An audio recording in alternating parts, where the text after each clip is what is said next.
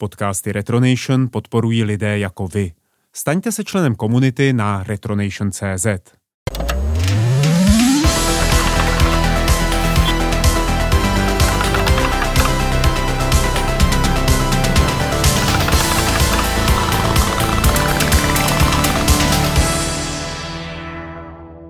Zdravím vás, mý posluchači, mé jméno je Martin Maňo a vítám tady i naší hlavní hvězdu Michala Rybku, a.k.a. Wolfa. Ahoj Wolfe. Ahoj. Dnes budeme pokračovat v našem tématu vzestupu middlewareu. Posledně jsme se bavili o tom, jak to bylo krásné, když ještě middleware nebyl potřeba, proč potřeba je, co k tomu vedlo, jaké jsou typy operačních systémů a jejich funkce. No a dnes bychom se měli zabývat poměrně rozsáhle příkladem paměti, co se děje v paměti. Eh, budeme se bavit o tom, jak vlastně middleware, jakou plní funkci dnes, jaké jsou moderní operační systémy a tak dále. Takže Wolfe, můžeme začít? V tomhle okamžiku se dostáváme k jednomu jedinému příkladu, kterému se můžeme trochu víc věnovat a to je práce s pamětí. Práce s pamětí vypadá strašně jednoduše. Až skončím, budete mě nenávidět, ale slibuji, že nebudu mluvit o těch věcech v úplném detailu. Jako, jo, to, to si necháme na jinde. Prostě.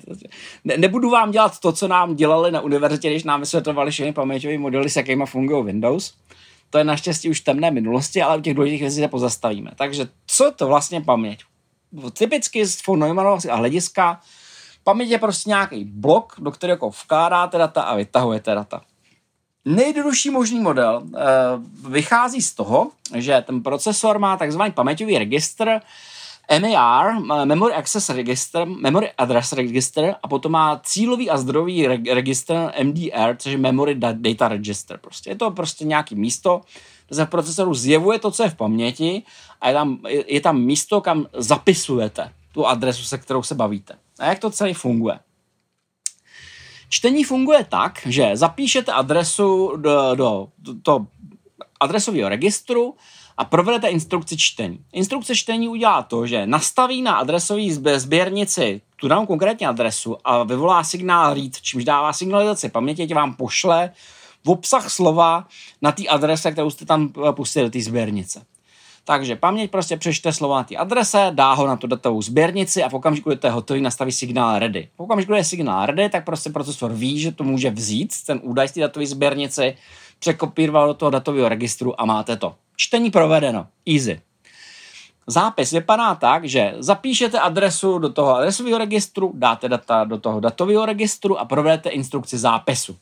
CPU dělá to, že nastaví na datovou sběrnici ty data, na adresové sběrnici nastaví adresu a nastaví signál write v okamžiku, kdy to je hotový. A tím dává signalizaci paměti, že má vzít ty data z datové sběrnice, najít, najít to dané slovo a tam to slovo uložit. Tohle to paměť provede, a když je to hotový, prostě nastaví signál ready, jakože to bylo provedený. A ty, ty věci na sebe čekají do té doby, než se to provede, protože ty nevíš, jak je ta sběrnice dlouhá, jak dlouho trvá vyhledávání ty paměťové buňky a musíš prostě chvíli čekat, že jo, prostě než jako víš, že to jako dopadlo dobře.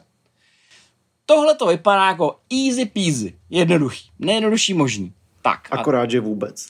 Akorát, že vůbec, no, akorát, že vůbec. Já vás nebudu trápit jako celou historii všech jako paměťových architektur. Jenom se podíváme na tom, jak se to dělá dneska.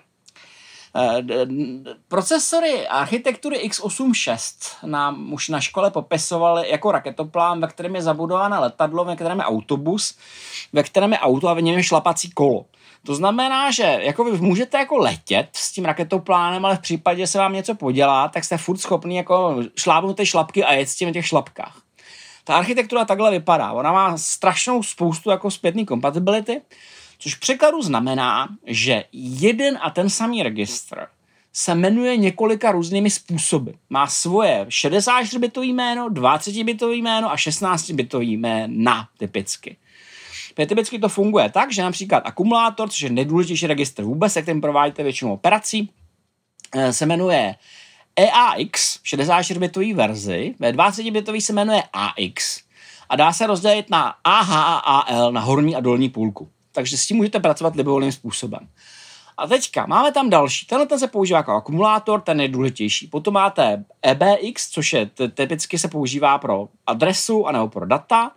ECX, které se používá typicky jako počítadlo, jako counter. V okamžiku, kdy něco opakujete, tak to používáte jako počítadlo. A e, máte EDX, který se typicky používá jako parametr výpočtu. Vy si s tím můžete dělat, co chcete v tom svém kódu. Jako, to máte relativně velkou volnost. Potom ale přichází ty části, které se baví s pamětí. E, ty, ty jsou dělený na dva druhy. Je to jednak takzvaný segment pointer a potom je to pointer, e, samotný pointer. Dřív u 8-bitových procesorů, u těch základních 16-bitových procesorů, se používal jeden jediný pointer. To je vlastně adresa, která nám odkazuje někam do paměti. Ta nám říká, tady je ta buňka, se kterou chci pracovat. Od, od určitého okamžiku, na kterém se promluví jen zápětí, se to ale rozdělilo na dvě části, na takzvaný segment a na vlastní pointer. A to z toho důvodu, že aplikace je napsaná tak, že pracuje s adresami pouze v rozsahu toho pointeru. Prostě to znamená, že od nuly do někam. A tam se prostě běhá a lítá, odkazuje si adresy a tak dále. Ale ty máš obrovský problém. V okamžiku, kdy používáš adresy, tak eh, ten kód je jakoby zašitý na ty konkrétní adresy v konkrétní paměti. Ale jak prostě víme, u moderního počítače nemáš nejmenší tušení, kolik má reálné paměti. Nemáš nejmenší tušení, eh, kolik má, má ovladačů. Vůbec netušíš prostě, kde ta tvoje aplikace skončí. Takže jak máš napsat kód, který nám odkazuje do paměti, když nevíš, kde skončí? A to se používá systém segment a pointer, kdy ty vlastně neustále odkazuješ tom kódu pointerem reference sama na sebe.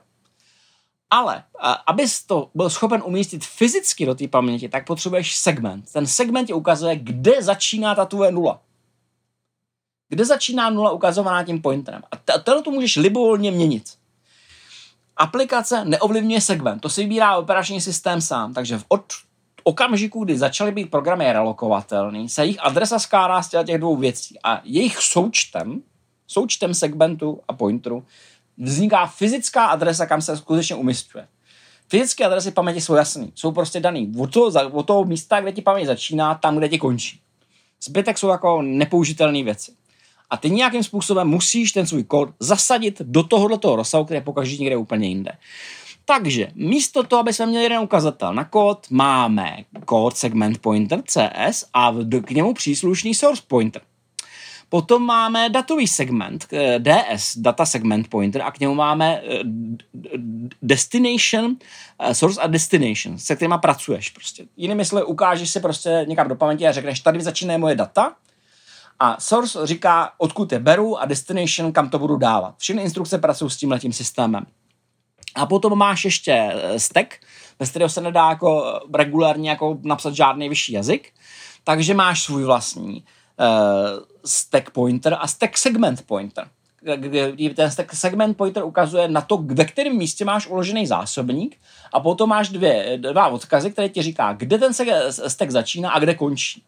A tohle se používá eh, v podstatě při adresování neustále.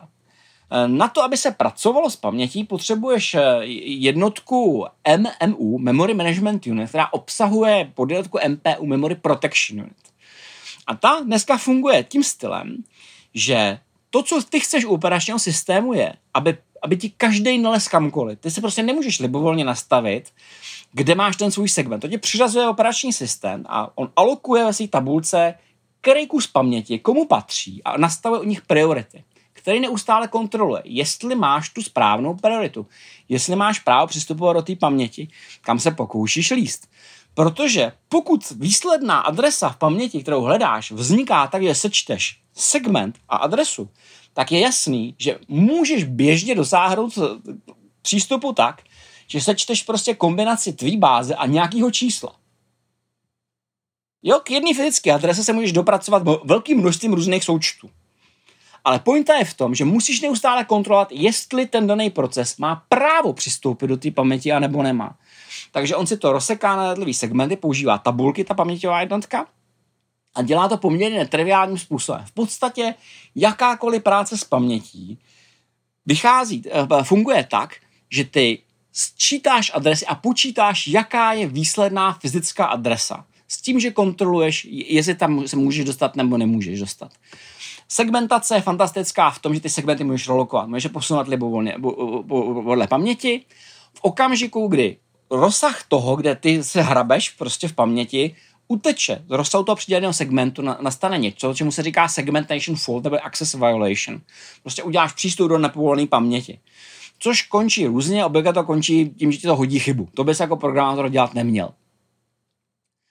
Aby aby se zjistilo, jestli můžeš přistupovat nebo nemůžeš přistupovat do dané paměti, se používá něco, co se říká protection keys, memory protection keys, což už vzniklo na tom systému 360. Už na tom systému 360 to fungovalo tak, že ty se měl, že ty se dostal prostě přidělený klíče a ten, ten paměťový systém při každém jednom přístupu té paměti kontroloval, jestli na to máš právo nebo nemáš právo. Vzhledem k tomu, že se to sčítá, tak to moc jako ty přístupy nebrzdí. Ale už jako vidíš, že tohoto není jednoduchý že tady vlastně vzniká mezivrstva přímo v tom hardwareu, která odděluje tu homogenní paměť, která v těch nasazenou těch švábech, od toho, jak je vidět ty aplikace. Protože každá ta aplikace vidí svoje vlastní segmenty. Vidí svůj kódový segment, se kterým pracuje, a potom, eh, ve kterém skáče, prostě vykonává tam instrukce a tak dále, a vidí svůj datový segment, se kterým pracuje. To je úplně jiný pohled. Už v tomto okamžiku máš určitou abstrakci, která ti vzniká vlastně tím tím převodem. Tohle ale není jediný problém, do kterého jsme se dostali. Tedy další problém, do kterého se dostaneme, je ten, že v okamžiku, kdy jako vymyslíme ten, ten systém, jak jako sdílet tu paměť a analýzit si dozely mezi těma procesama, tak narazíme na druhý problém, a to je cache. Cache je obsažená v procesoru. Eh, hlavní paměť je typicky velice pomalá, je podstatně pomalejší než cache. Takže ty se snažíš prostě nastrkat, eh, nastrkat pokud možno ty data, se kterými pracuješ, do té své rychlé pracovní paměti, protože typicky, když máš kód, tak ten tráví nejvíc množství v času v krátkých smyčkách. Což v překladu znamená, že protože všechny moderní procesory mají modifikovanou hardwarskou architekturu, tak máš instrukční cache, ve kterém neustále lítáš sem a tam prostě a čteš nový a nový instrukce a v okamžiku, kdy se jako dostaneš na konec té cache, tak provádíš rychlý optimalizovaný čtení z paměti. To je prostě read-only paměť. Ta druhá slouží pro data. A ta, protože je sdílená mezi víc jader, se typicky dělí na L1 cache, což je ta nejrychlejší, se kterou pracuješ. V ní trávíš nejvíc času. Potom L2 cache, což je prostě paměť, do kterých se zeptáš okamžiku, kdy jako vyjedeš ty nejrychlejší, ale typicky jako ještě neskážeš moc daleko, že zeptáš ty L2 cache, jestli náhodou ne, nedrží pořád ty data, se kterými se pracoval před chvílí. A potom máš sdílenou paměť pro všechny jádra, ta L3 cache, která prostě je vyrovnává. Takže v tomto okamžiku máš paměť, do, do který přistupuje spousta jader a e, typicky čte a zapisuje a uvádí je do různých stavů. A teďka si máš různý jádra, ty potenciálně můžou pracovat s tou samou pamětí, ale každý s ní pracuje jinak. Jo. Což je samozřejmě velký a, problém. Aby to nebylo složitý. Aby to bylo složitý. A ty prostě samozřejmě jako nechceš dosáhnout stavu, jako kdy každý jádro se dopracuje jako ke své vlastní verzi reality, prostě, která nepasuje na sebe. Takže řešíš něco, čemu se říká cache coherence. Koherence je prostě cache. Protože ty chceš zajistit, aby to, co vidí ty jednotlivé jádra, bylo furt to samý. Aby všechny keše obsahovaly to samý. Aby i paměť obsahovala to samý. Dobře, takže na to jsou jako různé strategie. Ta nejjednodušší se jmenuje Rice která prostě říká, pokaždý, když povedu zápis do té rychlé paměti cache, automaticky propisu prostě z L1 do L2 do L3 do té základní paměti. Což je docela pomalý. T- tak vznikla pokročilejší strategie, která se jmenuje right back, nebo je right behind, což funguje tak, že ty po každém zápisu do té L1 cache okamžitě nepřepisuješ, ale prostě děláš to v momentě, kdy jakoby opouštíš ten nakešovaný blok. Kdyby slovy, ty se v tom mereš jako čuně prostě ve svých rastínetech, čteš, píšeš, čteš, píšeš a teprve v okamžiku, kdy opouštíš tu nakešovanou paměť, se vezme a propíše se do, propíše se do L2 cache, do L3 cache, do hlavní paměti. Problém je v tom, že když se takhle hrabeš v tom, tom paměťovém bloku, tak ostatní musí vědět, že prostě v něm něco děláš prostě. A, a to, vede, to vede k příznaku, který se nastavuje v paměti, kdy se ten dotyčný kus paměti označí jak takzvaně dirty. Že prostě není v tom stavu, který je konzistentní. Špína. Ježíš prostě špinavý, prostě je dirty. Prostě. Ježíš, to je a, a čekáš, až se dostane do toho konzistentního stavu. Což samozřejmě má svou řadu problémů, protože se můžeš představit strašnou spoustu scénářů, kdy prostě v ostatní by čekali na to, až, až se prostě dohraješ ty paměti. Takže existují, metody, jak ty můžeš donutit ten zápis. Prostě ty víš, jakože už se mu věnuješ moc dlouho, ostatní možná čekají na to, co s tou pamětí děláš, takže ty vynutíš prostě vynutíš zápis té keše, aby do, došlo k té cache koherenci. A teďka můžou nastat ještě další zvláštní situace. Ty typicky, když děláš tohleto, tak jako je to jako trochu divný, že se držíš tu paměť sám pro sebe, ale jako je to ještě pochopitelný. Co ale udělat v případě, že děláš zápis do paměti, kterou nemáš týkaš. Prostě spočítáš, že chceš prostě uložit něco do nějakého pole tabulky, což nemáš nakešováno. Vzniká takzvaný write miss.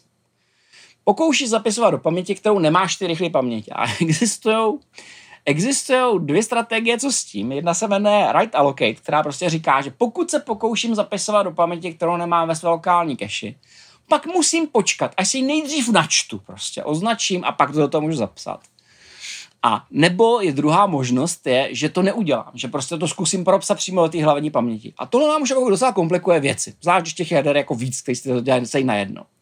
A teďka si vezmi, aby to nebylo jako ještě tak jednoduchý, tak existuje něco, čemu se říká DMA, Direct Memory Access. Direct Memory Access je samostatný kontroler, který dělá to, že aby procesor neustále jako nepigloval paměť sem a tam, ale v podstatě jako netahal paměť sám do sebe a zpátky, tak je to vlastně akcelerátor, který dělá to, že prostě procesor mu řekne, hele kámo, prostě přenes mi paměť, která začíná tady a končí tam na tuhle tu adresu. A ta, ta věc to udělá za něj, ten DMA kontroler.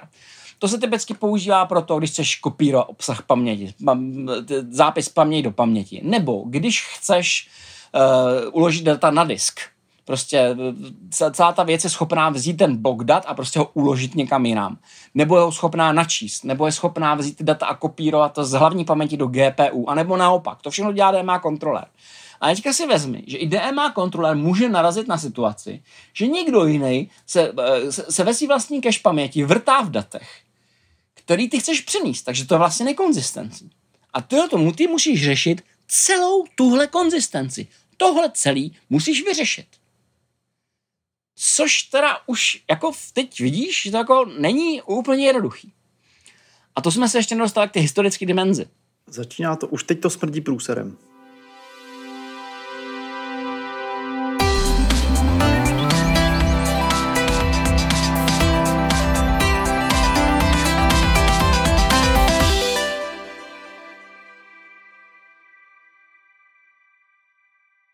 Teď jsem jít Bruselem a abych to tak jako, abych to tak řekl otevřeně, yes, it is fact, prostě, ale jako pokud, pokud, jako ne, pokud nepochopíte tuhle tu část, která je historická, říkám, to už vás jako teďka nemusí moc trápit, jako to, to už, to jsou jenom noční můry, ty, trápí lidi, co dělají emulátor, jako. Ale bez toho nikdy nepochopíte peklo dosu. Nikdy nepochopíte, proč existovala konvenční paměť, proč existovala high memory a tak dále. Protože samozřejmě, eh, jak, jak Bill Gates neřekl, 640 kg stačí každému, to údajně neřekl. No pointa je prostě v tom, že když se dělají procesory, když se dělají prostě fyzické čipy, tak je prostě nemůžete osázet jako tolika pinama, eh, aby se to měli dimenzovat i do budoucnosti. Vy si prostě musíte vybrat, jaká bude šířka vaší adresové sběrnice. Ta vám téměř jistě v nějakém momentě nebude stačit. Takže, co se vlastně stalo? Takže v roce 1978, když se objevily první procesory eh, řady x86, vznikl takzvaný real mode, neboli V86 mode, který je založený na tom systému segment a offset a každý z nich je, má 16 bitů prostě. Ten segment, to je ta první část, která udává, kam míříme s tou stránkou, je posunutý o 4 bity. Což znamená, že výsledná délka té adresy není 16 bitů. Není to 16 a 16, ale to 16 posunutý o 4 a těch 16, což znamená, že můžeme adresovat až 2, eh, až 2 na 20. Je to 20-bitová sběrnice, můžeme adresovat 2 na 20, což je 1 megabyte. A to nám dává právě tu první generaci počítačů, které měly prostě maximálně 1 megabyte. A Tohle to se počítá tu metrou, kterou jsem říkal, ale samozřejmě ten real mode pořád znamenal, že sice ty bloky můžou posunovat, ale nejsou nijak chráněny což nám jako moc nepomůže, že jo? Jako teoreticky mám relokovatelný kód, v praxi prostě v okamžiku, kdy jako někomu přepíšu jeho práci, tak se můžu jenom smát tomu, jak se zhroutí za chvíli. Takže v roce 1982 s procesorem 80286 přichází první Protected mod, který fungoval tak, že adresový prostor se e, zvětšil na, adresová zbranice je 24-bitová, adresový prostor se zvětšil na 2 na 24, což je 16 MB. Registry nyní neobsahují přímo segment, neobsahují přímo tu adresu, ale odkazují se na Logical Description Table, což je tabulka, ve které se odkazujeme na tohle, který obsahuje 24 bitové segmenty. A teďka celá ta věc funguje docela složitě, protože procesor, který nabutuje, nejdřív nastartuje do reálného módu, ve kterém to funguje jako v tom předchozím případě. Protože se v tomto módu pracuje s větším množstvím paměti než v tom předchozím případě, tak to není prostý sčítání těch 16-bitových hodnot, takže se nezaokrouhluje. Čím vzniká 64 KB navíc, který je možný adresovat oproti tomu předchozímu případu. A tomuhle tomu se říká high memory area. Pokud vás někde zajímá, co to bylo high memory area a proč to vzniklo, tak je to proto, že prostě 80286 sčítala paměť jinak než ty předchozí procesory. A vzniklo tím jako kus paměti, do kterého se dalo vlíst. No a protože v 640 KB nestačí každému, tak se na to lidi koukali a říkali, Teo, prostě, co s tím budeme dělat, že jo, prostě, co by se s tím dalo dělat. No a napadlo je, že do toho můžou dát třeba ovladač na myš, nebo ovladač na zvukovou kartu, nebo něco takového, co se pokoušet spát do těch memoriára. Na nic moc se to nedalo použít. No, ve finále prostě bylo možné adresovat v reálném módu v na 80286 asi 1,06 MB. A to, to, je přesně to utrpení, prostě to utrpení, kdy máš tu hru, která je napěchovaná až jako eh, až ponos a postlačení prostě je napěchovaná jak Japonci v metru prostě do té konvenční paměti. A ty potřebuješ tam ještě přidat ten ovladač na ten Gravis, nebo potřebuješ tam dostat ovladač na myš, abys to mohl ovládat. Tak na to používáš ten, ten trik je to opravdový zoufalství. Všichni se tomu smáli v té době samozřejmě. Takže až, až na to narazíte prostě v emulátoru na high memory area, tak si pamatujte, je to prostě vedlejší pro, pro, produkt jako sčítání prostě segmentů. Z offsety je to opravdu, opravdu výborný. No. A e, teďka tenhle ten systém už jako kontroloval, kontroloval privilegia, měl na to dvě tabulky, Global Description Table, což byla dostupná pro všechny procesy v celých běželicím systému a potom byl Local Description Table, protože, aby se to nepletlo, každý běžící proces si může založit svůj vlastní paměťovou mapu, prostě se kterou pracuje a tohle to je jako docela jako komplikovaný systém, který měl ještě navíc takovou zvláštní vlastnost, že když jste ho jednou nahodili při tom běhu toho procesu, tak se to už nedalo odejít. Takže se z toho dalo odejít jenom tím způsobem, že jste buď to zresetovali celý procesor, což bylo jako poměrně pomalý, a nebo se na to používal takový zvláštní, eh, zvláštní metoda, která mě skoro rozesmála, protože to ukazuje, jako, jak strašně šílený hacky se v té době používaly. Eh, vývojáři, vývojáři Windows, kteří dělali Windows 3.0 eh, a vyšší, zjistili, že můžou vyhodit 8.0 z toho chráněného módu do reálného, že udělají takzvaný triple fault. Co to je triple fault? To je hrozně vtipný. V okamžiku, kdy dojde k chybě, tak eh, chybě neboli faultu, tak se zpracovává v exception handleru, což je prostě kus kódu, který se má starat o řešení těch chyb. Pokud během řešení, ošetřování té chyby dojde k další chybě, vzniká takzvaná double fault. Ty ho řešíš jiným způsobem. A pokud při řešení ty druhé chyby vznikne třetí chyba, vznikne triple fault a ten už teda jako technici Intelu se rozhodli použít tomu, že zresetují procesor. Protože už prostě jako věděli, že to je nějaký divný, jako že už prostě ti tam prší to, ty selhání nějak moc často, prostě tak co, prostě tak zkusíš to restartovat. A na to se to používalo. A to existuje velice krátký chod. Já jsem na to používal a připadá mi to teda absolutně zoufalý, prostě šílený a zoufalý. No, ono to jako nebylo opravdu řečeno ani jako moc použitelný, protože pořád jako to, to nebyla, nebyla hardwareová podpora, která by ti dovolovala použít jako rozumný, uh, rozumnou ochranu. Takže v roce 1985 přichází 80386 Protective Mode, který uh, přidává další jednotku, který tomu řízení paměti, která ti dovolí zajím paging, takže v okamžiku už jako nemáme jednu vrstvu, ale dvě vrstvy, přepočítávání paměti a pracuje se s tím tak, že offsety popisy pro segmentu jsou 32 bitový. Výsledná, výsledná adresa je taky 20-bitová, takže nám to dává dostupně 2 na 32 4 GB paměti. Přidávají se dva další nespecifický segmentový registry, který můžeš používat ty sám. A ty dovoluješ, ty můžeš pomocí pegging procesu vidět jako celou paměť a, a můžeš používat celý paměťový prostor, aniž bys jako věděl, kolik máš vlastně reální fyzické paměti. Eh, můžeš, můžeš, eh, máš dvě tabulky, paging directory a paging table, každá tabulka má 1024 4, bitových záznamů, každá má 4 KB a můžeš tam zadávat další informace, jako například prostě údaje typu user supervisor, jestli to, jestli to patří prostě jádru, ta, ta, ta paměť, anebo jestli, jestli patří prostě uživatelskému programu, nebo jestli povoluješ čtení a zápis do, do té oblasti, nebo nepovoluješ, prostě dovoluješ jenom čtení, A nebo jak se má kešovat. To znamená, že už přímo do té paměti, do té tabulky zapisuješ, jak se k tomu má ten paměťový kontroler chovat. A nebo tam přichází můj nejoblíbenější příznak, P present. P present prosím pěkně znamená, jestli ta paměť v tom počítači vůbec je. A pokud je zajímá, Jakoby, no, to mě zajímá. Paměť jak může počítač, počítači. No, přesně. tak eh, zřejmě si už někdy slyšel o swapovacím souboru. Swap mm-hmm. file. Swap Jo. file se v té době začal, eh, začal masivně používat a řeknu to zcela otevřeně, bez hardwareové podpory na úroveň paměťových řadičů by se to nedalo civilizovaně udělat. Takže celá ta věc funguje tak, že v okamžiku, kdy se provádí swap, tak ty do té tabulky nastavíš prostě, ne, není přítomen. Stránka není přítomná. Hliník se zastěhoval do humpolce prostě. Jo, jo, jo. Takže v okamžiku, kdy zavoláme hliníka prostě, tak ten systém ví, že prostě právě se pokusil o přístup na, na stránku, která není přítomná a ten systém pro řízení swapu prostě ti vyloví tu stránku a vrátí zpátky. Je to fakt trochu šílený celý prostě. Mm-hmm. Ale fakt se to používalo. Trochu. Ano. Ale, ale, ale pozor, to, to, to je ještě, nejsme zdaleka na konci. Protože po té, co jsme zjistili, že 640 KB stačí každému, tak jsme zjistili, že 4 GB taky nestačí každému. Takže z procesory Pentium Pro Athlon a s vyššími, které už jako měli ambici jako budovat takový ty jako mini počítače. Už jako nebyl osobní počítač, že jo, na kterým prostě ti běží solitér, Word mm-hmm. prostě a jedno okno prohlížeče, ale běží tam něco většího. Tak se zjistilo, že paměť nestačí. Takže prostě přišli s technologií, která se jmenuje Physical Address Extension, PAE. 1995, kdy ta, ta, ta, page table má délku 64 bitů, ne 32 bitů. Podporuje 64 bitů. Ale teď pozor.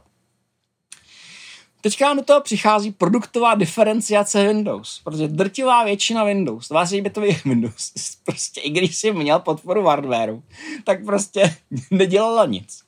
A měl si pořád jen ty 4 GB RAM, s tím, že si z toho ještě užírala typicky grafická karta a nějaký paměťový zařízení, které si ho z toho uhlodávali, že jo, protože takzvaně přemaskovávali tu paměť, prostě byly, přes, byly to paměťové zařízení.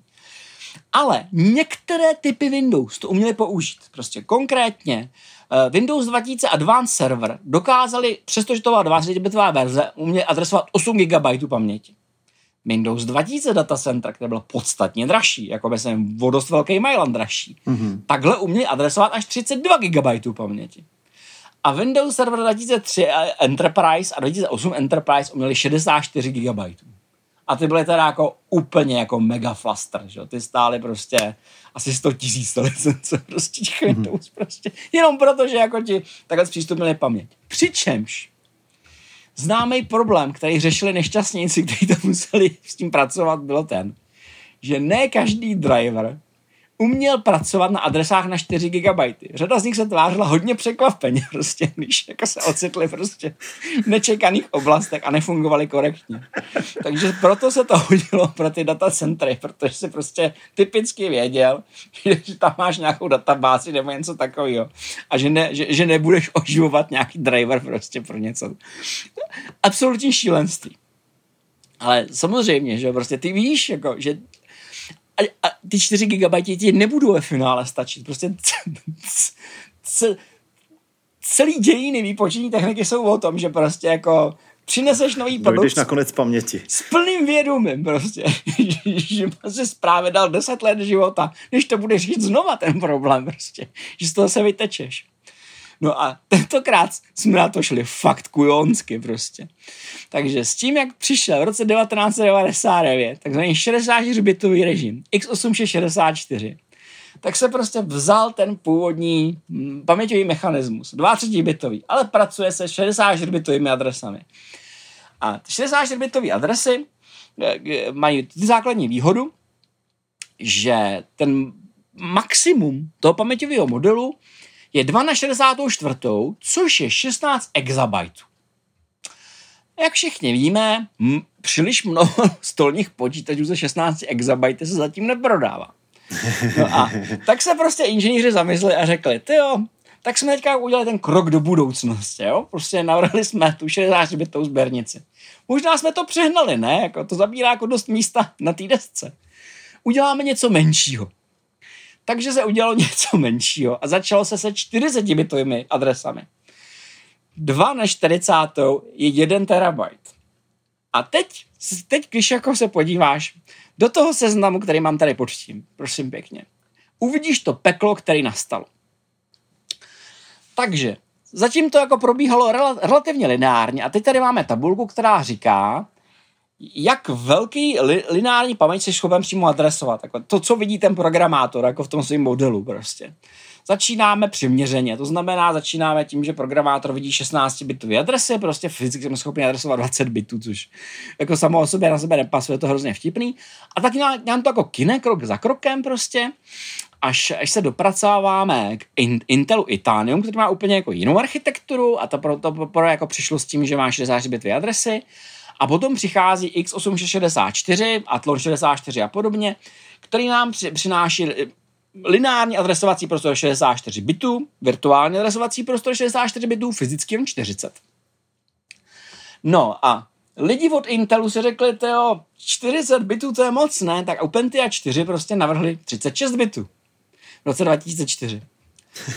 Naopak, lidi od AMD si řekli jako, možná jsme to podcenili, takže v roce 2007 se objevuje AMD Phenom 2, Athlon 2 a, a tak dále. A ten má fyzický adresy 48 bitů, pro změnu, má 8 bitů víc.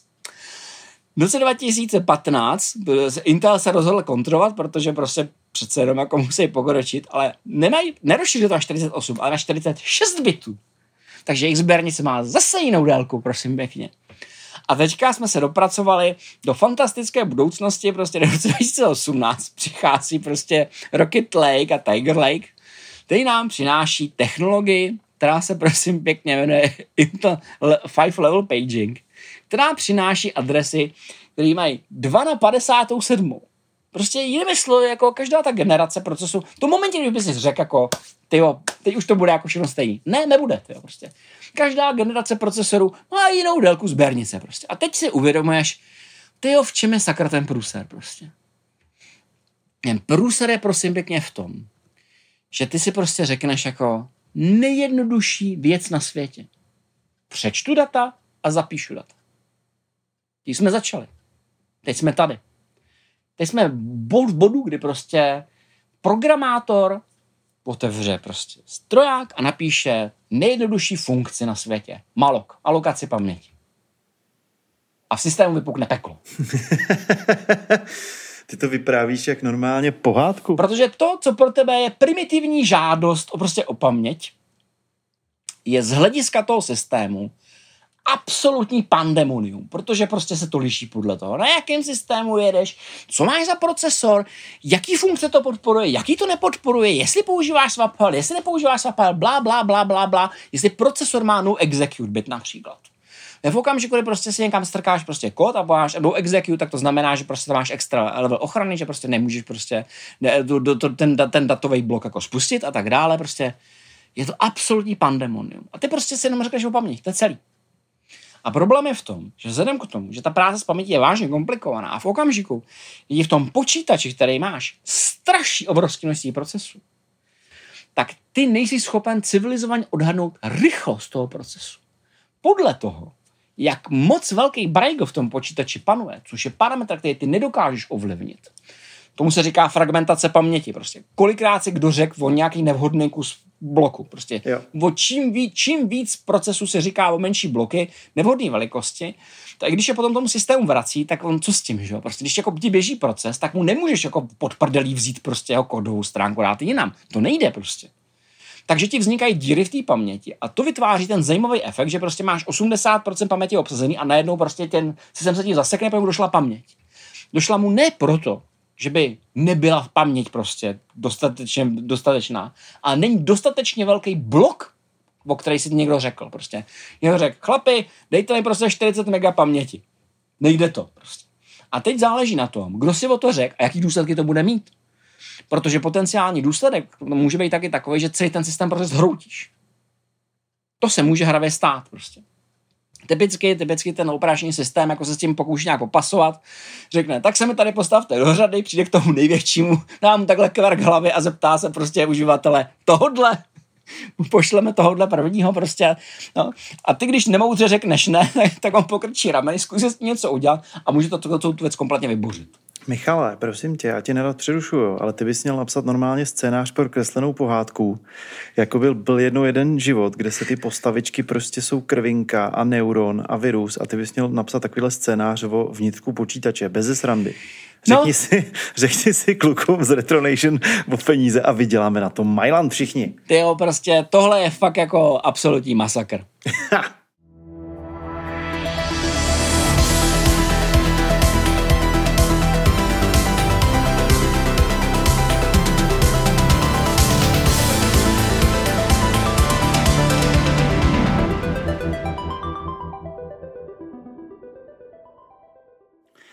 milí posluchači, dovolte mi tímto poděkovat eh, našim fanouškům na Patreonu. Eh, fanoušci Retronation.cz na Patreonu nás mohou finančně podpořit a za to získat speciální obsah, který není normálně dostupný.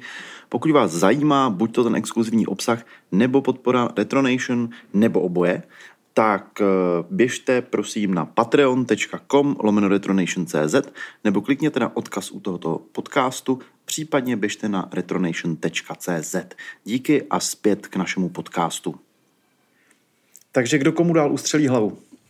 Kdo komu dá ustřelí hlavu? No tohle to je celý prostě memory management. memory management vypadá tak, že na jedné straně máme programátora, který si spokojeně volá tu svoji vlastní funkci malloc a na druhé straně vzniká tohleto peklo. Ale ta pointa je v tom, že protože se tyhle ty věci dějou, a protože ty nikdy nevíš, kdy dojde ke ztrátě paměti, tak typicky to, co se dělá u počítačových her, je to, že se programátoři řeknou, ty jo, kašleme na to prostě, teď anebo nikdy. A při startu hry si rovnou řeknou obrovský blok paměti, do mm-hmm. kterého si napíšou svůj vlastní paměťový management. Jinými slovy, to, co dělá operační systém, oni udělají po druhý v bloku, kterým dal operační systém protože nevěřej tomu, co bude dělat ten operační systém s tím zbytkem.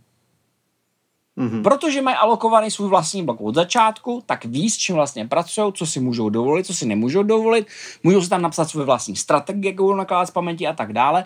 A ten vlastní paměťový systém operačního systému to ignoruje, protože prostě to je hotovo. A ty prostě v okamžiku, kdy tu hru spouštíš, tak se to buď povede a ta hra se rozeběhne, anebo se to nepovede a oni to vypadne rovnou což je pravděpodobně lepší scénář, než když jako uprostřed multiplayeru ti najednou udělá plop ta aplikace, že jo, protože právě došla mm-hmm. paměť.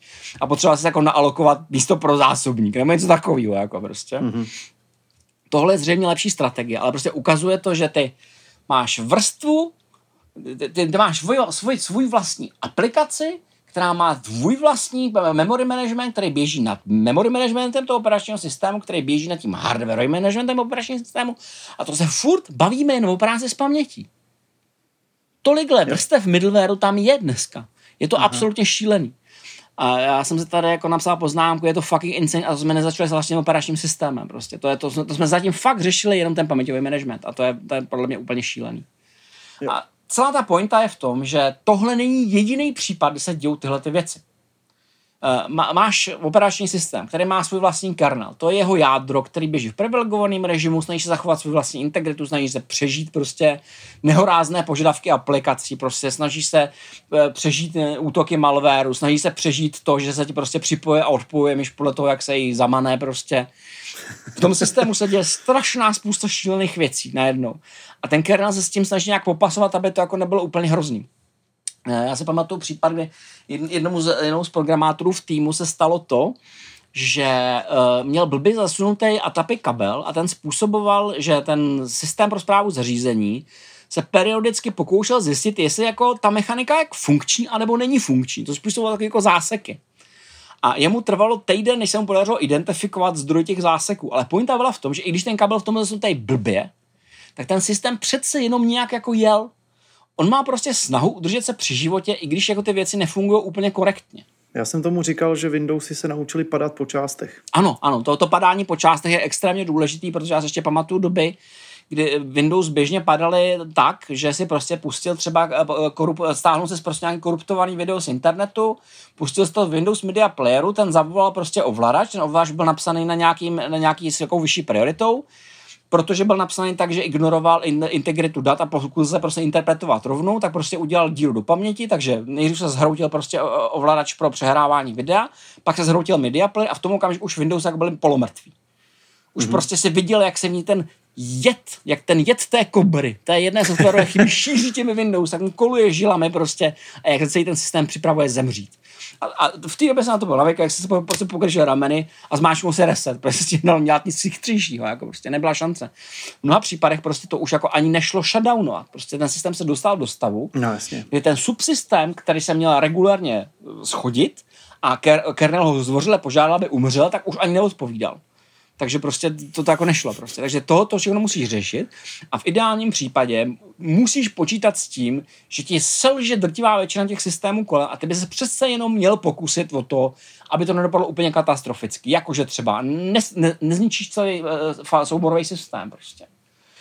Uh, to je hrozný, že. Když, podobně jak se kešují paměť, tak se kešují souborové systémy a ty prostě víš, když umíráš, že prostě se musíš okamžitě pouzavírat všechno, prostě, co máš otevřený soubory, musíš zavřít, musíš prostě všechny buffery, které máš otevřený, vykopnout, musíš říct, říct v aplikaci, když se pokouší při nějakém souborovém systém, hoši končíme, prostě, přišla nám hygiena, jako prostě, stavíme rolety, prostě, jdeme všichni domů, jako. A to, co tam jako nastane, je něco jako, asi když jako fakt přijde jako finanční kontrola na větnamský tržiště, prostě jako všichni rychle zatahují rolety, že jo? A celý, celý, celý, to musí dopadnout civilizovaně, ty musíš přijít o co nejméně, nejméně zboží, že jo, prostě. A, a ten řízený pát je prostě jako složitá věc a to, to musí zařídit a musí to zařídit i v situaci, kdy si nejseš jistý, jestli ty aplikace rozumějí jestli to, co po nich chceš. Proto, proto třeba zavírání aplikace je věra sama o sobě, že. Nejdřív mi to jako řekneš slušně jako pánové, blíží se nám, čas prostě končíme, že jo, když nereagují, musí... Poslední objednávky. Ano, když nereagují, musí něco udělat a v okamžiku, kdy jako vzdorujou prostě a blokují ti ty dveře a odmítají je zavřít, tak je prostě musíš umět zabouchnout. Prostě i s nima, jako prostě, a to je strašně důležité, mm. protože všechno ostatní skončí v nějakém deadlocku, skončí to v nějaké situaci, kde ten systém není schopen se ani restartovat a to je gigantický problém. Takže typicky se to dělá tak, že máš opravdu nějaký kill proces, přijde, zavoláš si Viktora Čističe, že a Viktor Čistič řekne, za 10 minut jsem tam prostě a pobiju všechny prostě, který, který jako kladou odpor prostě, už je to je úplně jedno, prostě vyvoláš na konci reset a celý to zresetuješ. Pokoušíš zachovat co nejvíc integrity toho systému, nikdy to nejde. Eh, ten velký problém se týká velmi špatně napsaných ovladačů zařízení. Jak jsme se bavili, prostě v operačním systému ovladače zařízení jsou typicky psaný s tím, že mají zvýšenou prioritu. Eh, dřív se Microsoft velmi naivně pouštěl uh, ty výrobce zřízení až jako do toho svého ringu zero, prostě do toho základního, co se ukázalo být velká chyba, protože v okamžiku, kdy uděláš blbě ovladač, což je velká šance, že uděláš blbě ovladač, když se podíváš, které všechny firmy vyrábějí všechny možné zařízení, které dělají ovladače, tak je vysoká pravděpodobnost, že do toho zdánu chyby. A výsledek byl ten, že prostě Microsoft si prostě dělal analýzy pádů a zjistili, že 75 až 80% pádů Windowsu způsobený ovladači. Takže prostě dneska ty ovladače se zaprvé jinak certifikují a za druhé mají tendenci spát do jiného ringu. Prostě už nejsou, už nejsou puštěný až tak jako daleko, jsou o něco níž, aby je mohli případně jako sestřelit prostě, kdyby, kdyby se něco dělo a restartovat je znova, protože to je prostě to nejlepší, co můžeš udělat, že jo. E, samozřejmě ne, není to potenciálně jako nejlepší, protože v okamžiku, kdy máš třeba páskovou jednotku, na kterou jako zálohuješ své celoživotní dílo, že jo, a to přestane odpovídat, jako, tak co budeš dělat, že jo, ten proces to neví ten, ten proces jenom ví, že prostě neodpovídá a neduší, co se stane, když jako schodíš se ten ovladač a nastartuješ ho znova.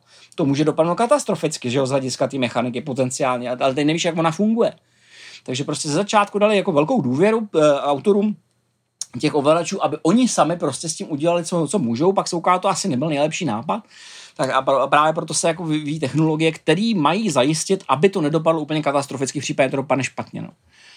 Eh, byla, byla to velká, velká chyba. Eh, nicméně dneska jsme v situaci, kdy se snaží kompletně oddělit aplikace od jakéhokoliv železa. Ehm, je tam něco, čemu se říká hardwareová abstrakce, HAL Hardware Abstraction Layer, což je vlastně snaha oddělit ty věci od fyzického železa. Eh, když si pamatuješ, jak myslím to Windows XP prostě se přestane podporovat dosové hry, které přímo přistupují k grafickým kartám při vývoji operačních systémů máš vždycky dvě tendence. První tendence je bezpečnost, to znamená nařezat co nejvíc vrstev eh, mezi, mezi aplikaci a mezi, mezi něco, co ovládá a nějakým způsobem je moderovat, a, a, ale to bohužel jako přináší latenci, protože prostě každý, každá ta vrstva ti přináší latenci a zpomalí ti ten přístup. Takže v mnoha případech se prostě dělo to, že v okamžiku, se objevila nějaká nová technologie, tak prostě jim dovolili přímý přístup. Prostě řekli, hele, tady máte funkci prostě nadspit do mě data a co si s tím uděláte, to je vaše věc. Ale problém samozřejmě nastává v okamžiku, že když dovolíš na ten přímý přístup, tak jim do, taky zvyšuješ šanci, že prostě ti to schodějí.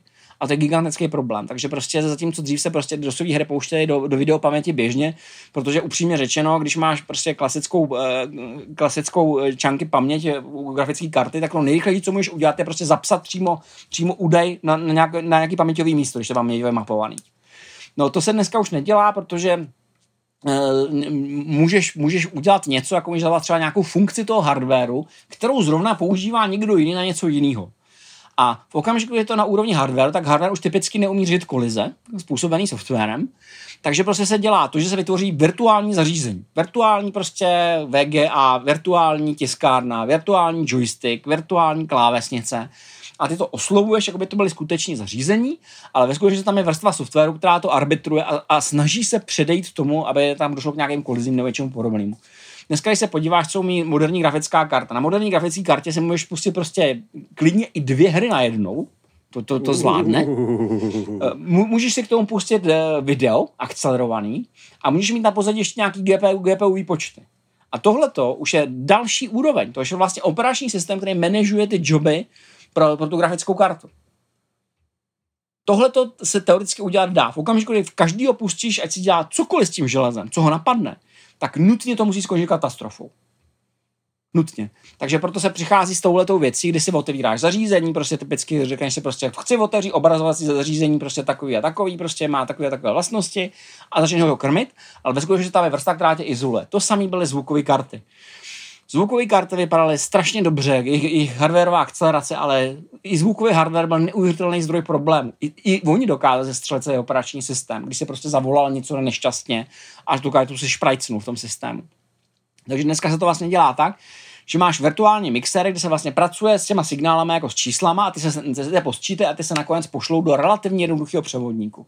Prostě ukazuje se, že hlídat jako celou tu, tu sekvenci softwarově a moderovat to, arbitrovat, co se děje, je relativně bezpečný. A vzhledem k tomu, že hardware je výkonný, dneska, tak už ti to vlastně ani moc nevadí, že ztratíš nějaký čas už je to ani tak netrápí. Prostě ten faktor akcelerace už není tak podstatný vedle faktoru té bezpečnosti.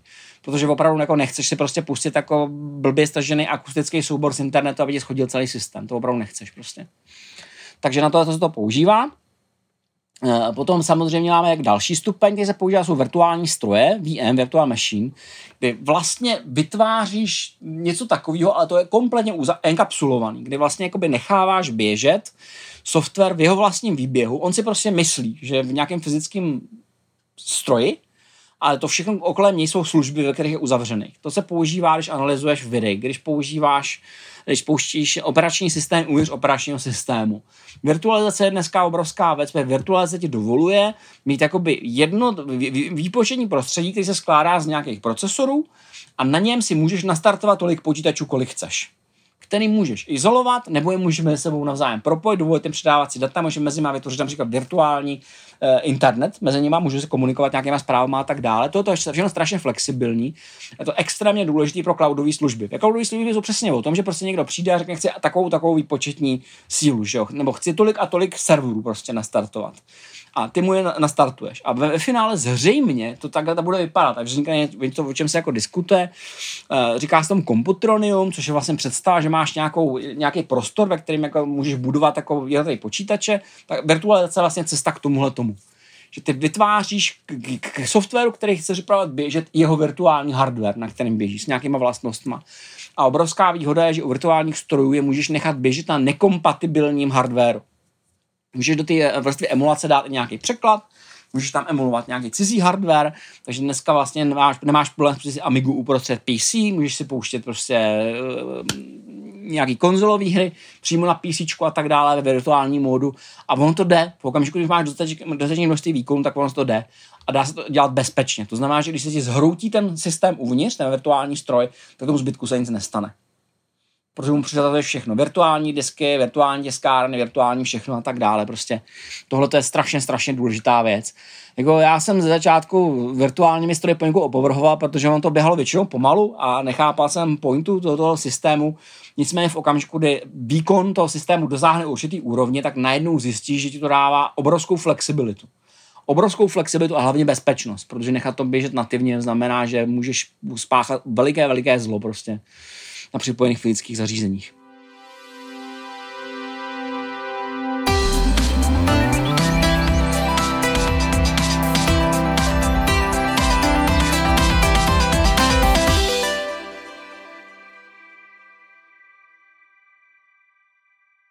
Dalším úrovní abstrakce jsou eh, programovací jazyky. Eh, ty vlastně eh, funguješ tak, že jako programátor neprogramuješ přímo to železo, na kterém ti to běží, ale prostě programuješ nějaký virtuální stroj, se kterým pracuješ. Kdysi dávno to bylo obrovské problémy. Právě jak jsme se bavili o tom nešťastném schizofrenním programátorovi, on začínal na Commodore a tam bylo právě běžný, že ten vyšší jazyk, který jsem na tom počítači, nepodporoval všechny funkce toho hardwareu. U Commodore to bylo typický, u Atari to bylo typický. Prostě když si chtěl používat grafiku, když si chtěl používat nějaký funkce akcelerátoru, musel se přijít, eh, musel si tam dát stroják, musel se dostat eh, k tomu kovu. To znamená, že typicky používal ten jazyk jenom proto, nějaký rámec na to, aby se něco spouštěl a velice rychle se dostal k tomu železu. A tyhle ty jazyky mají ty limity, že ty je musíš respektovat. Musíš respektovat, jak vypadají jejich datový typy, jak jsou uložený, kde jsou uložený, jak to vypadá prostě, jak s nima pracuješ jakým způsobem předáváš parametry tomu strojovému kódu, jak je z toho dostáváš zpátky a tak dále, toho, toho všechno musíš vidět. Tohle je prostě komplikovaný, takže daleko lepší je udělat eh, to, že izoluješ ty funkce a uděláš kolem takzvaný wrapper. wrapper. Wrapper znamená, že prostě zapouzdíš, enkapsuluješ ty funkce a máš tam rozhraní, do kterého vkládáš parametry a čteš parametry.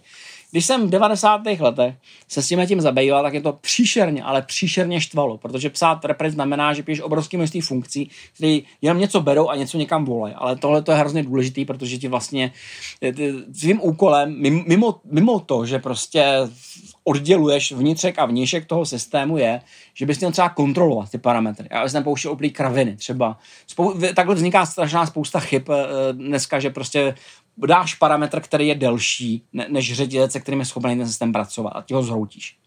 Takže ty bys v tom repru bys měl dělat to, že si vezmeš ty vstupy, podíváš se na ně ostrým okem a řekneš si, jako jsou validní, jako ten, není ten vstup příliš velký, není příliš divný, neobsahuje příliš zvláštní znaky, obsahuje to, co čekám prostě a v okamžiku, když ti to nelíbí, tak to vrhneš zpátky prostě.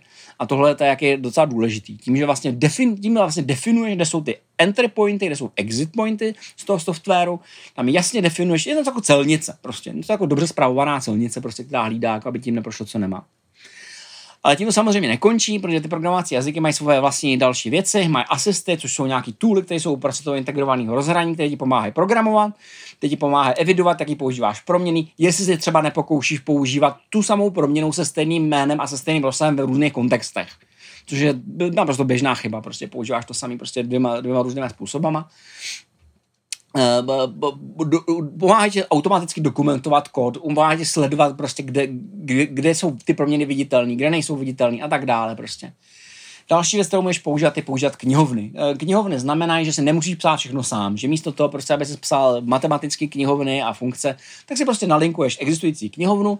To, co je na nich strašně zajímavé, je, že prostě už můžou je předkompilovaný, eh, nemusíš vůbec znát jejich zdrojový kód, máš tam popis prostě jako co akceptují, co vracejí, prostě můžeš se způsobem používat.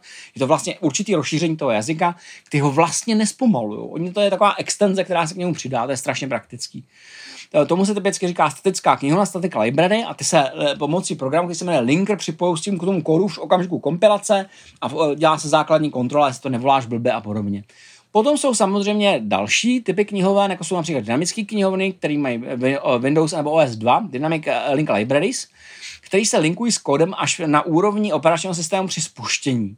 Což typicky tyhle ty DLLK zajišťují funkce blízký Windows, jejich základní výhoda je, že uh, uh, oni zveřejňují funkce Windows všem možným aplikacím a stačí, aby prostě v tom systému byly jenom jednu. Windows se rozhodou sami, jestli prostě ti to dají jenom jednu tu kopii ty knihovny nebo jich jí dají víc.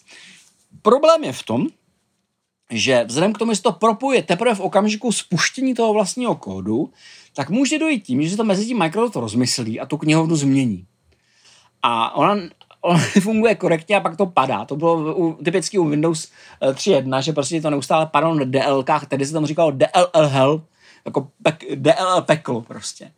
A byl to byla jejich, jejich strategie, jak na to jít. Dneska už se to dělá prostě tak, že spíš se snažíš slinkovat ty knihy rovnou, protože máš dost paměti. Um, Další je samozřejmě otázka, jestli chceš používat celý knihovny nebo nechceš používat celý knihovny, protože volání knihovny je přehlednější, je to jednodušší, můžeš programovat ty věci rychleji a typicky méně efektivně. Klasický programátor z 80. let by ti řekl, nebudu používat celý knihovny, protože já si sám svůj vlastní, lepší, že Prostě já vím, že v tom poli mi stačí prostě pět bitů místo, mí, místo osmi takže budu používat svůj vlastní verzi prostě, jako nějaký object array prostě, používá nějaký bitový operace, kterým ty nerozumíš, dělá si svůj verzi po svém. Ale eh, na druhou stranu, i když je to efektivnější a možná i rychlejší, tak prostě ten vývoj rychlejší rozhodně není.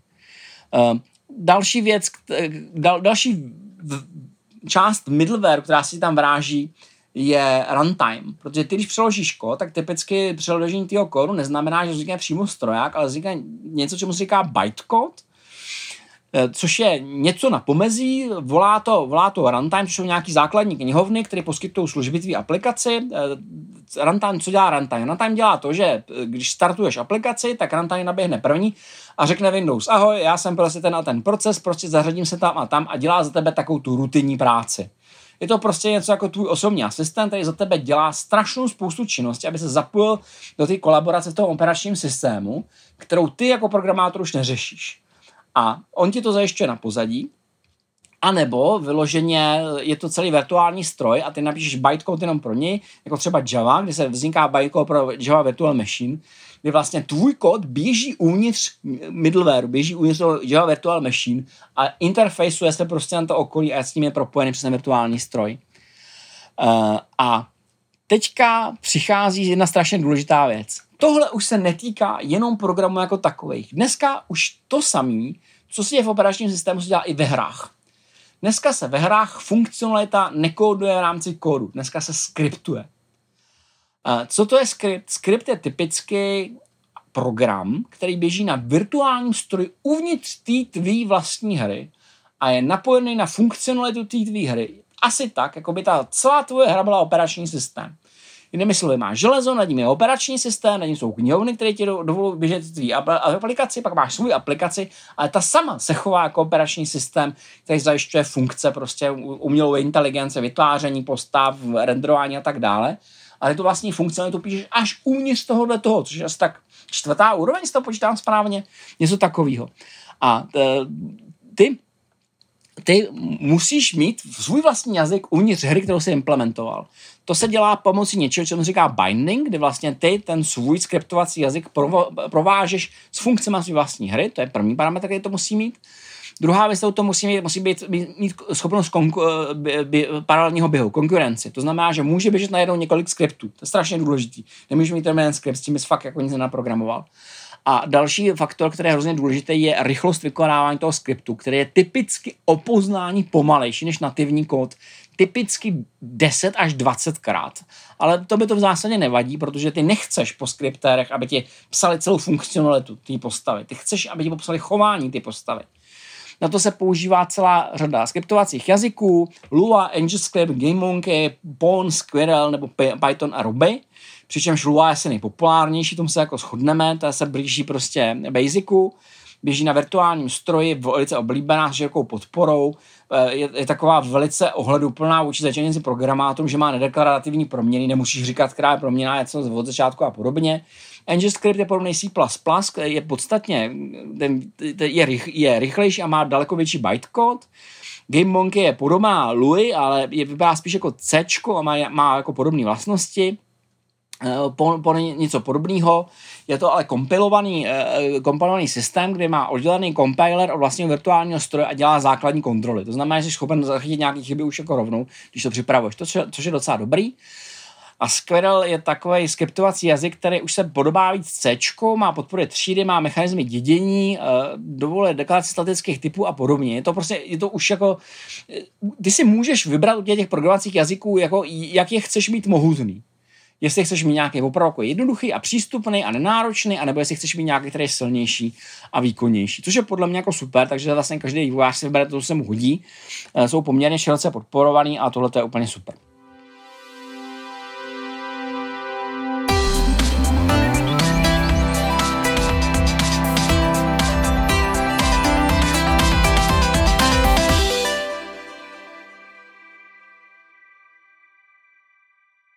No, k čemu se dopracováváme na závěr? Na závěr se dopracováváme k tomu, že moderní operační systém není technicky vzato to, co jsi viděl v 80. letech. Není to, že prostě nastartuješ nějaký program a on to čeká a nic to nedělá. V okamžiku, kdy startuješ svůj počítač, tak se ti rozeběhne celá zoologická zahrada procesů, kde si žiju si vlastním životem. Prostě jsou tam hostitelé služby, helpery, update manažery, um, správce prostě všeho možného i nemožného, který běží často víc instancí. Když se podíváš na Steam, tak běžně víš, že od, od Steamu ti běží klidně 10 prostě procesů prostě, v tím vlastním systému a to v něm ještě neběží ta hra. Uh, není vůbec žádný problém mít 100 procesů na systém, který si právě nastartoval. Já jsem se eh, díval, když jsem psal ty, ty poznámky, kolik mi toho zrovna běží v počítači a zjistil jsem, že přestože mám otevřený, otevřený asi jenom tři browsery, a editor, uh, tak mi běží 16 aplikací, 122 procesů na pozadí, z čehož 8krát byl Steam Client a 90 procesů Windows. Ta pointa je totiž v tom, že ono to žije opravdu samo. To znamená, že když si použil někdy nějakou aplikaci a ty si nakrásně odinstalovat, a to ještě nezná, že se odinstaloval všechno z té aplikace, mohl tam z ní zbět nějaká servisní věc, která tam prostě vysí v těch Windows. A Windows samozřejmě neví, jako jestli to tam má být nebo nemá být. Prostě to je, to je, to, to je naprosto jako šílený. Typicky tě to nemusí moc trápit, protože tyhle ty aplikace užírají paměť, ale ne výkon. Jako někdy jako užírají tolik paměti, že na to koukám jako si pleštěnou hubou. Protože vidím jako nějakého helpera, který nic nedělá a zabírá 25 MB paměti, tak je to docela zvláštní cena. To jo, no. Taky vždycky mě to zarazí. Ale to právě souvisí s tou enkapsulací, jo, že tam prostě kolem toho visí vrstvy a vrstvy kódu a, a v obsazený paměti a tak dále. To nesmírný mrhání tím prostorem, ale všichni si říkají, to paměť je levná, jako lidi si koupí, prostě žádný problém. Hodně se tato logická zahrada maskuje právě tím, že máš dost paměti, že používáš SSD, který prostě z, jeho, z hlediska jeho rychlosti jsou v podstatě nepodstatné tyhle ty věci a že máš víc jádrový CPU, takže občas se klizu dostane každý z nich a nikoho moc netrápí. Že? Když máš prostě 16 jádro, tak jako to nikoho netrápí, že prostě někde jako bublá kolem 2% zátěže, prostě že se občas ty, ty aplikace jako pokouší zjistit, co se kolem nich děje. Uh, jiný systémy, prosím pěkně, na to nejsou líp. Když někdo říká, já mám Meka, já se mám prostě, tak ten člověk neví, o čem mluví, protože jsou jen zakapotovaný tyhle ty věci. On je pouze nevidí. On prostě nevidí do toho, co se tam přesně odehrává Eh, Windows na sebe bonznou všechno možný prostě, ten, ten systém ne. A pointa je v tom, že ty jako uživatel už svůj počítač neovládáš. Ty se jenom podílíš na jeho kyberživotě. Ty věci tam dělají, co chtějí a tvý zásahy do toho systému jako něco můžou změnit, nemusí změnit, ale popravdě řečeno, jako kdo se o tebe zajímá, že Ty, ty participuješ na životě to, to, toho systému uvnitř mý typicky, než, než oni sami prostě, co tam dělají já jsem narazil na, na některé lidi, kteří mají do dneška pocit, že svůj počítač ovládají. A já jsem, já jsem narazil na jednoho zmateného pána, který se jako domníval, že má smysl, aby jako meditoval nad ovladači grafických karet a o tom, jaký mají grafické karty funkcionalitu. A já mu říkám, to je úplně zbytečný prostě, že dneska prostě je to kompletně zakapotovaný, je to unifikovaný, typicky neovládáš ani ovladače. Ty ovladače se updateují sami ty už nejsi schopen prostě dělat downgrade ovladačů nebo nastavit v nich nějakou funkcionalitu přímo tak, aby to mělo nějaký reálný vliv.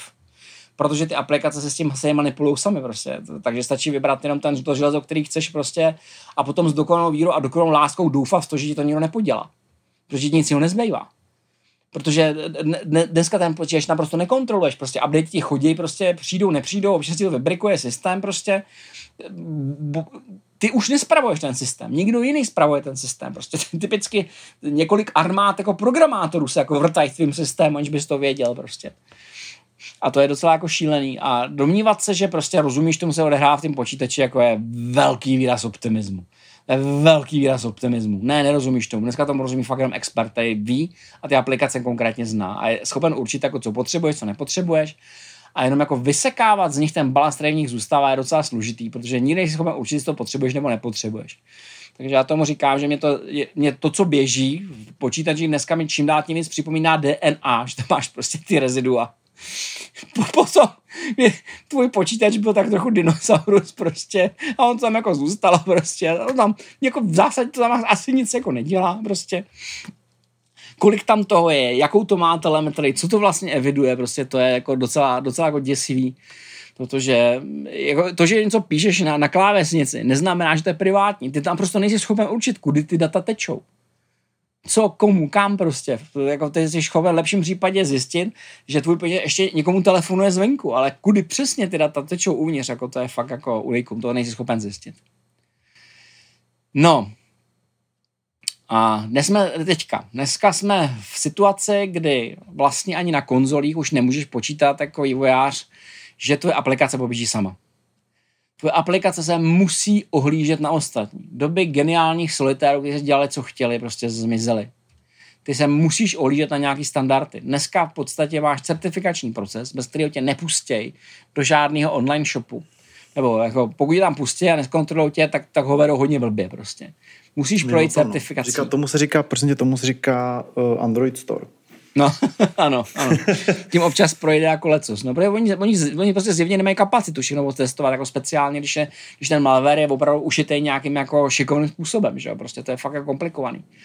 Ale ta, každý ten shop prostě testuje elementární, schop, elementární schopnost toho tvýho procesu hrát se s těma ostatníma a být jako nice to others, abych tak řekl, prostě být, být prostě, uh, být, být slušnej.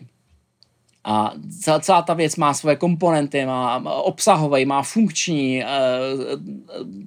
e, má ty parametry, ty se musí splnit a tak dále. A pointa je v tom, že i když ty píšeš dneska projekt sám, tak prakticky nikdy ho nepíšeš sám ty to děláš na vývojových nástrojích, ty jsou velice komplikovaný prostě, obsahují řadu integrovaných dokumentačních nástrojů, ty máš spoustu jako pomocníků kolem sebe, který ani jako nevnímáš, že tam opravdu jako jsou a pomáhají ti prostě tu věc dělat. Takže jako dneska představa toho geniálního solitéra prostě je docela šílená. I když nakrásně kompiluješ si vlastní software, tak mezi tebou, tvým kódem a tím vlastním železem je mnoho, mnoho vrstev middlewareu který nevnímáš a u kterých jako můžeš jako doufat, že buď to budou, budou hodný a budou se chovat slušně, nebo aspoň jako aktivně překážet. Tohle to samý se netýká už jenom jako programátorského workflow, to se týká workflow úplně všech, prostě jsou to muzikanti nebo grafici. I oni už prostě pracují eh, s daty tak, že vlastně máš na začátku nějaký skenování nebo focení nebo fotogrametry.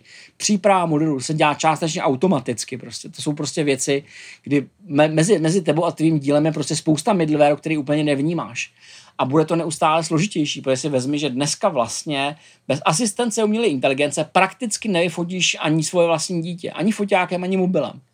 Protože i tam je prostě middleware, který prostě vyhodnocuje, na co se kouká a upravuje si to podle sebe. A ty jako jsi schopen jako říct, jako jestli to líbí nebo nelíbí, ale dneska už je relativně obtížný dostat i tak jednoduchý zařízení, jako je foťák do stavu, kdy ho plně kontroluješ většinou za tebe kontroluje nějaký firmer, že s tím něco dělá.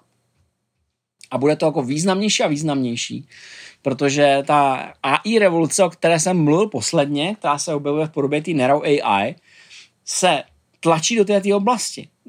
Dneska prostě dneska výpočetní fotografie, což je to, co vlastně dneska ti vyrábí na mobilu fotky, to je drtivá většina z toho je řešená spoustou výpočtů. Má to, má to spoustu vlastního softwaru. Noční mod typicky pro focení. To, to je svůj vlastní software, který má svoje vlastní strategie, svoje vlastní algoritmy. To všechno je middleware, který prostě nevnímáš. Ty si prostě myslíš, že někam namíříš foťák a zmáčneš spoušť, ale ve skutečnosti mezi realitou a tebou nebo mezi tím záznamem je obrovská množství softwaru, který s tím dělá spoustu věcí. A my jsme na tom do jistý jako závislí. A tohle to, prosím pěkně, to je jenom začátek ty historky, protože to jsme se ještě vůbec nedostali a ani se k tomu nedostaneme. Já se nebudu trápit ani o pět minut déle.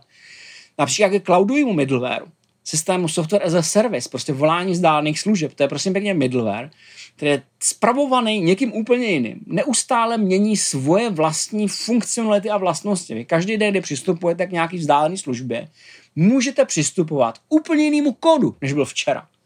Aniž byste to vnímali. protože tomu přistupujete přes webové služby.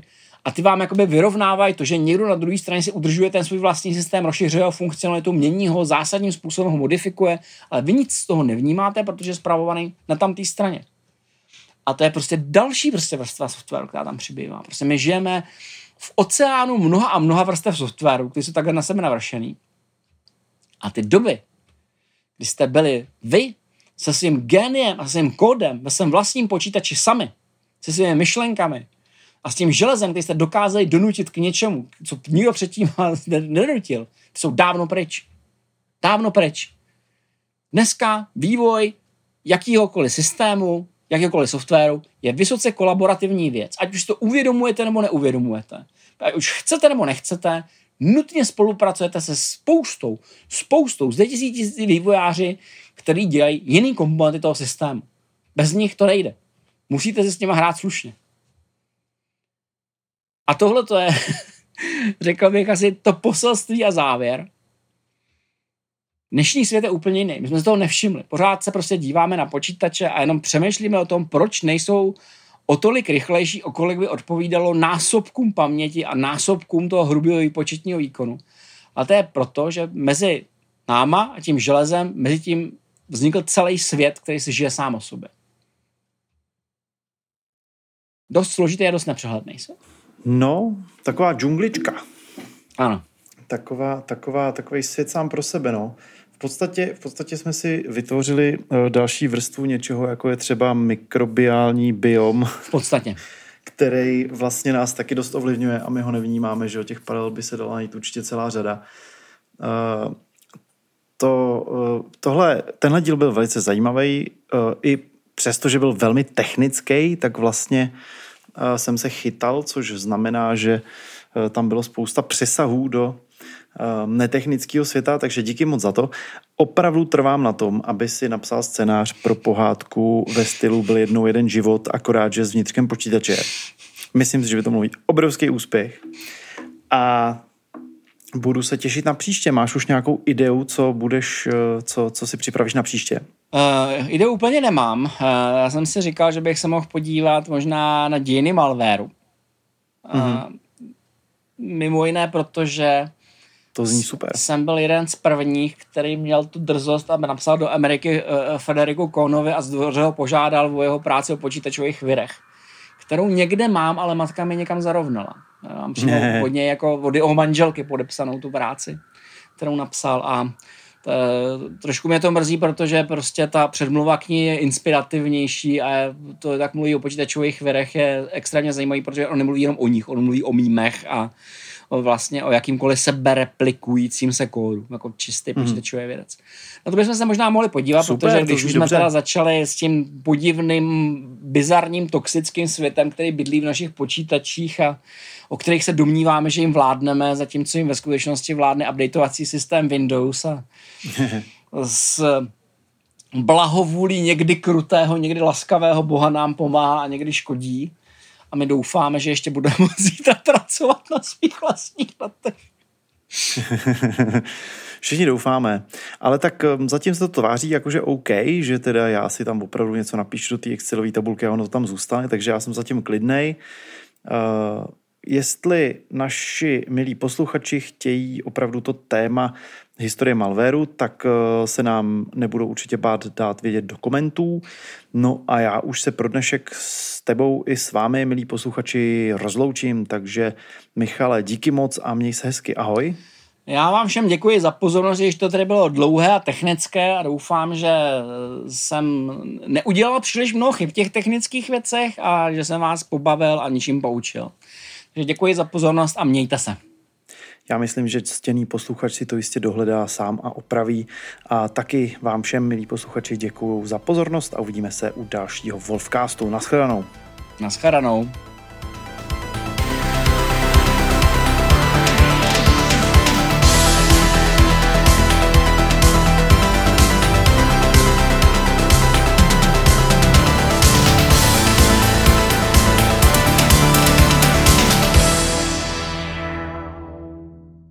A to je konec. Ale nebojte, další epizoda se připravuje. Zatím můžete Wolfcast ohodnotit v podcastových aplikacích, ať se o něm dozví více lidí. Udělá nám to radost. Zajděte se podívat také na retronation.cz, kde najdete seznam předešlých podcastů a všech videí, které pro vás s pomocí komunity produkujeme. Nezapomeňte si nás přidat na Twitteru zavináč retro CZ. Děkujeme vám!